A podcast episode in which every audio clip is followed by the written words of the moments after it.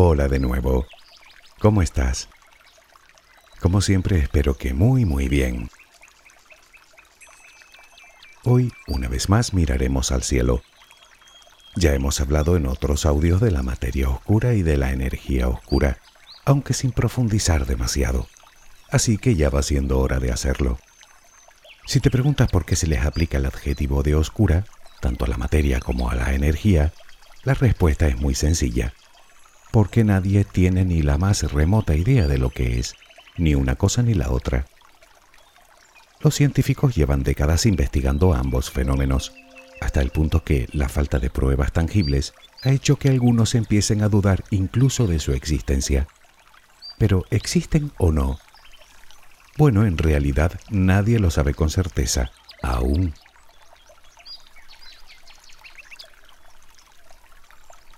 Sabemos lo que es la materia y sabemos lo que es la energía. Conocemos también la relación que existe entre ambos conceptos, puesto que en realidad se trata de las dos caras de una misma moneda. Hasta ahí parece estar todo más o menos claro. El problema aparece cuando los científicos intentan hacer sus mediciones del cosmos con el fin de comprender su funcionamiento. Resulta que hay una enorme diferencia entre lo que ven y lo que deberían ver. Sus cálculos, realizados infinidad de veces, dan como resultado algo sorprendente. La materia oscura representa el 27% de todo el universo y la energía oscura nada menos que el 68%. O dicho de otro modo, todo lo que podemos ver, tocar, oler, escuchar o degustar representa solo el 5% de todo el universo conocido, el 4,9 para ser exactos. En ese pequeño porcentaje entran las estrellas, los planetas, las lunas, las galaxias, las nebulosas, los agujeros negros, tú, yo. El 95% restante es simplemente un misterio. Se trata de algo que no podemos detectar ni con los más modernos aparatos.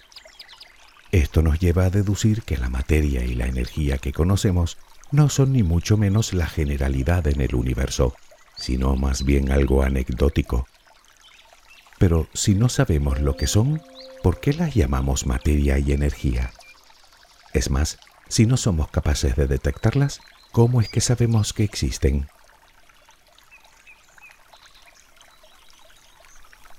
Llevamos siglos contemplando el firmamento, intentando averiguar cómo funciona el cosmos.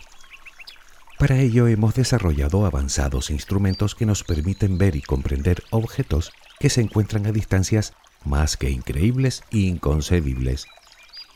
Ya sabes que el mayor problema que tienen los científicos a la hora de estudiar el universo es precisamente su tamaño. Es verdaderamente descomunal.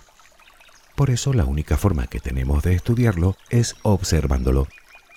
Eso sí, gracias a modernas herramientas, somos capaces de captar no solo la luz visible, sino todo el espectro de ondas electromagnéticas, ondas de radio, microondas, rayos X, infrarrojos, rayos ultravioleta, rayos gamma.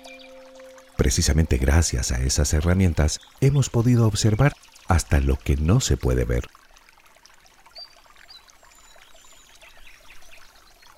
Y el ejemplo más claro de todo esto es la reciente fotografía tomada por primera vez a un agujero negro, un objeto que por sus características intrínsecas es completamente invisible. Sin embargo, sí que pudimos captar la radiación de alta energía que emite por sus campos magnéticos, al igual que los gases muy calientes a millones de grados de temperatura que se mueven en sus alrededores y que emiten gran cantidad de rayos X. Por cierto, la imagen obtenida es sorprendentemente parecida a lo que los científicos habían anticipado. Aunque tampoco debemos extrañarnos, al fin y al cabo, el conocimiento que tenemos de la materia se extiende a todo el universo, puesto que todo él está compuesto por los mismos elementos, siempre y cuando, eso sí, hablemos de materia ordinaria, también conocida como materia bariónica.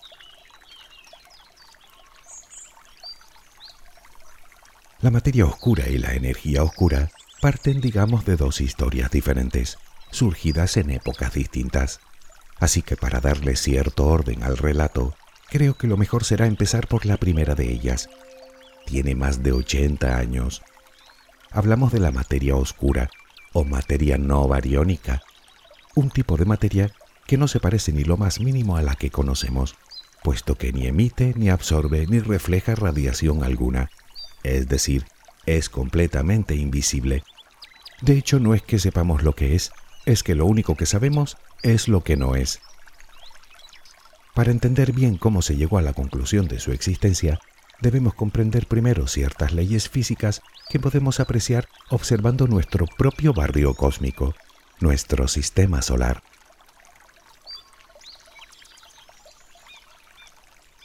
Para que un planeta orbite alrededor de una estrella de forma estable, se requiere de un equilibrio de fuerzas. Por un lado está la masa del planeta, por otro la distancia a la que se encuentra de su estrella, y por último la velocidad a la que gira alrededor de ésta. Si modificamos alguna de ellas, podríamos hacer que el planeta cayera hacia el Sol y fuera engullido por éste, o bien que saliera despedido fuera del sistema. Esto viene a decir entre más cerca está el planeta de su estrella, más rápido debe viajar para mantener la órbita. Por ejemplo, el planeta Mercurio viaja a más de 170.000 kilómetros por hora, mientras que la Tierra lo hace a poco más de 100.000. A medida que nos vamos distanciando del Sol, la velocidad de traslación de los planetas disminuye. Así, Marte viaja a unos 86.000 kilómetros por hora, Júpiter a poco más de 47.000 y Neptuno no llega a los 20.000 kilómetros por hora. Se trata de una ley física universal llamada principio de conservación del momento angular.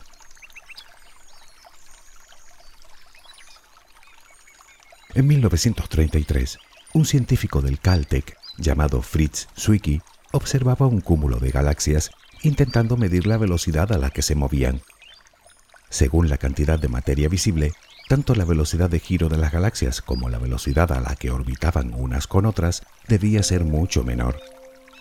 Para justificar lo que estaba observando, necesitaba que hubiera mucha más materia de la que había. Así que hizo una estimación de la suma de las masas de todas las galaxias del cúmulo y llegó a una sorprendente conclusión. Para que las cuentas cuadraran, el cúmulo debería tener 400 veces más masa de la que podía ver a través del telescopio.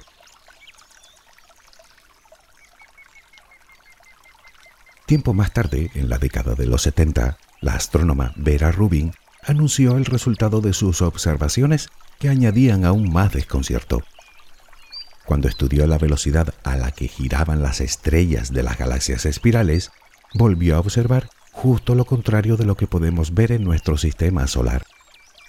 Según el principio de conservación del momento angular, era obvio deducir que entre más lejos están las estrellas del centro de la galaxia, más lentamente deberían moverse. Pero no era así. Resulta que esas galaxias no solo giraban a velocidades enormes, tal y como había visto Zwicky 40 años antes, sino que las estrellas más alejadas del centro también lo hacían. Y eso sí que no puede ser. Algo tenía que haber ahí que no podía ver, pero que ejercía efecto gravitacional sobre la materia ordinaria. Pero, ¿qué era? Hoy en día seguimos sin saberlo, aunque sí hemos comprobado que existe muchísima más materia oscura en el universo que materia ordinaria. Y no hablamos de lugares lejanos. Nuestra Vía Láctea, sin ir más lejos, está repleta de ella, aunque por más que miremos no logramos ver nada. No obstante, esta no es la única prueba con la que cuentan los científicos. La otra es lo que llaman lente gravitacional, la gravedad es la curvatura del espacio en presencia de la materia. Pues imagina que te pones a observar un cúmulo de galaxias muy lejanas, pero la imagen está algo distorsionada. Es como si pusieran delante una lente que curvara la luz, pero no hay lente. Es obvio que para que eso ocurra se necesita gran cantidad de materia, materia que sigue sin aparecer por ningún lado.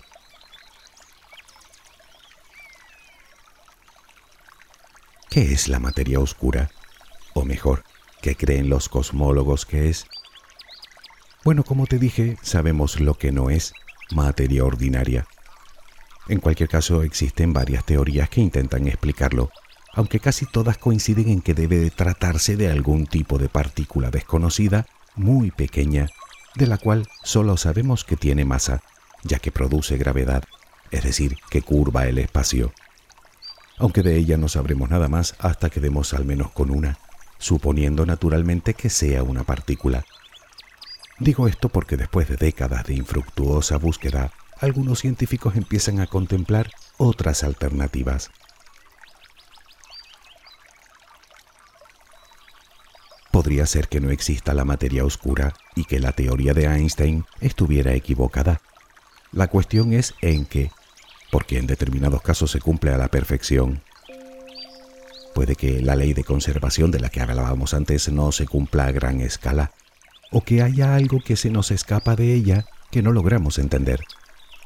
Algunos relacionan la materia oscura con la teoría de cuerdas, que como sabes propone un universo con 11 dimensiones, 10 espaciales y una de tiempo. Tal vez la materia oscura se encuentre en una dimensión inaccesible para nosotros, y por eso no la podemos detectar. Y lo único que nos llega es su gravedad, que sí traspasa las barreras dimensionales. De momento nadie lo sabe, entre otras cosas porque no hay prueba alguna que corrobore ninguna de las teorías puestas sobre la mesa. Sin embargo, las observaciones no dejan lugar a dudas. Eso, lo que quiera que sea, está ahí, y en grandes cantidades.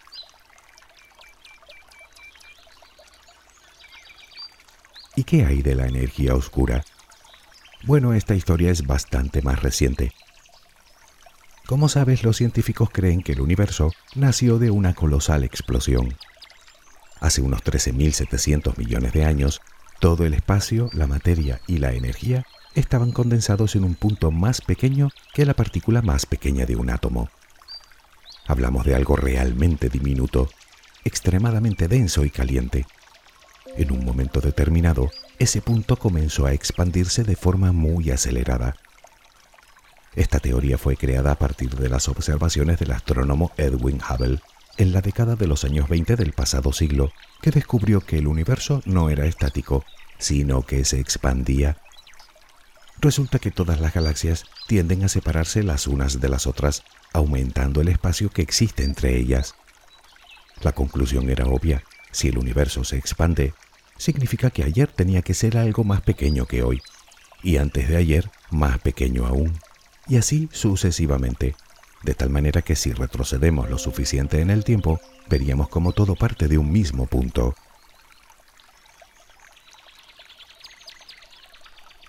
Ahora bien, pensemos en una explosión, un petardo, por ejemplo, de esos que suenan en las fiestas. Una vez que explota y libera toda la energía, ésta tiende a disiparse hasta que desaparece. Es decir, que va de más a menos, Teniendo en cuenta que el universo nació de algo así como una explosión, se supone que la expansión debería ir frenando, más teniendo en cuenta la gravedad que hace que las galaxias ejerzan atracción las unas con las otras. Si además le sumamos la descomunal cantidad de materia oscura que produce aún más gravedad, lo lógico sería pensar que con el tiempo la expansión debería detenerse y empezar un proceso inverso. Es decir, que el espacio debería empezar a contraerse hasta terminar en la singularidad inicial. Por lo tanto, si todo comenzó con un Big Bang, todo debería terminar con un Big Crunch, una gran implosión. Por efecto rebote, esta nueva singularidad volvería a crear otro Big Bang que más tarde se contraería y así sucesivamente en un proceso cíclico. Al menos eso es lo que nos decía el sentido común.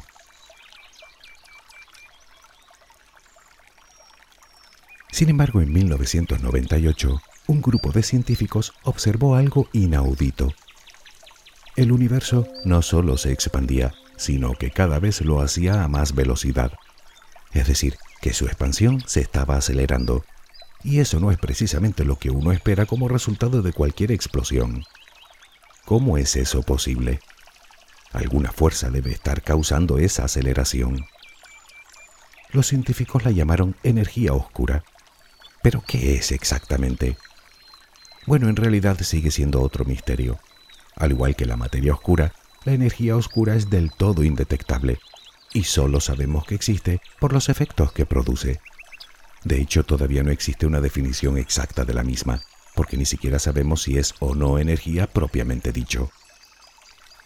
Los científicos consideran la energía oscura como un campo que ocupa todo el espacio de forma homogénea y que de alguna manera ejerce una presión que expande el universo.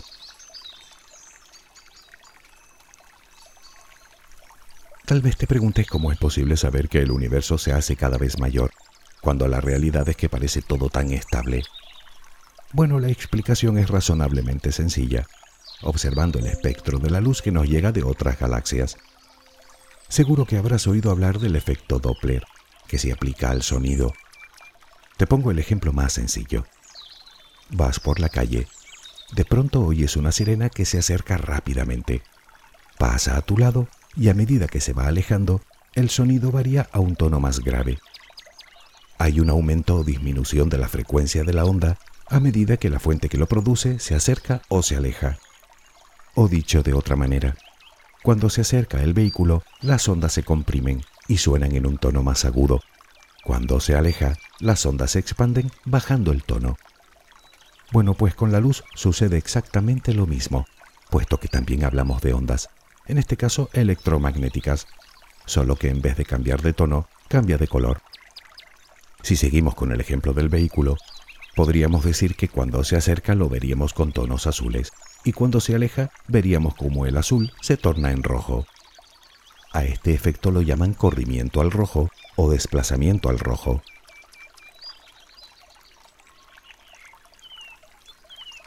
Cuando los investigadores observan el espectro de luz visible de una galaxia, pueden determinar si se aleja de nosotros o si se acerca. Pues bien, resulta que miren a donde miren, todo se aleja de nosotros, y las galaxias las unas de las otras. Pues al analizar su luz, resulta que en todas predomina el rojo. Pero hay que tener algo en cuenta. Cuando miramos al cielo, de alguna manera viajamos en el tiempo. Por ejemplo, si observamos una galaxia que se encuentra a 100 millones de años luz de nosotros, en realidad la vemos como era hace 100 millones de años. Cuando la luz partió de ella, en la Tierra reinaban los dinosaurios. Si observamos a una que está a mil millones de años luz, la vemos tal y como era cuando en nuestro planeta no había más vida que la bacteriana.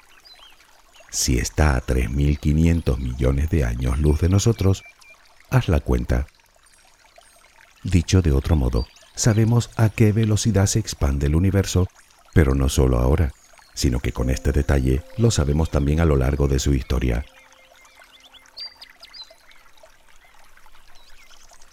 Te cuento esto porque los científicos han descubierto que la energía oscura no ha estado siempre aquí. A día de hoy, unos 13.700 millones de años después del Big Bang, se estima que la energía oscura representa el 68% de todo el universo pero parece ser que se hace perceptible solo desde cuando el universo tenía unos 5.000 millones de años de vida. Según los cosmólogos, cuando su vida era de tan solo unos 380.000 años, la energía oscura era cero, mientras que la cantidad de materia oscura en aquel entonces era de dos tercios del total. Lo que se deduce de esto es todavía más enigmático.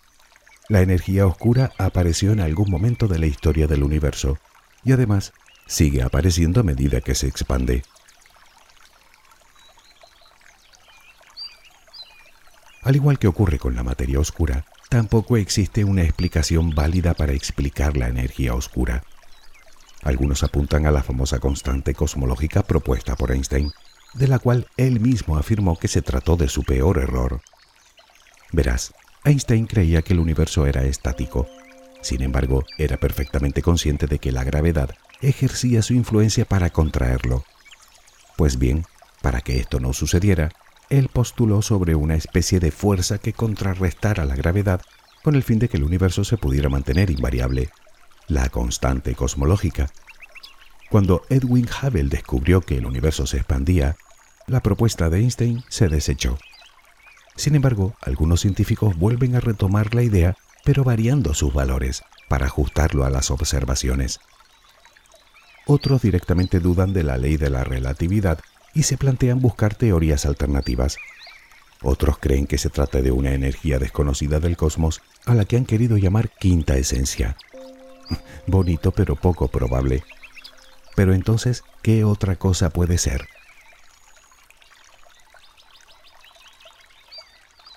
Algunos investigadores han propuesto una alternativa, tanto a la materia oscura como a la energía oscura. Para ellos, tal vez ninguna de las dos cosas exista, y estos extraños fenómenos se deban a las propias características del espacio, a lo que llaman invariancia de escala en el espacio, una nueva ley que vendría a completar a la de Newton. Lo que viene a decir es que ni el espacio vacío ni sus propiedades cambian independientemente de si éste se dilata o se contrae. ¿Estamos con esto más cerca de la solución? ¿Quién lo sabe?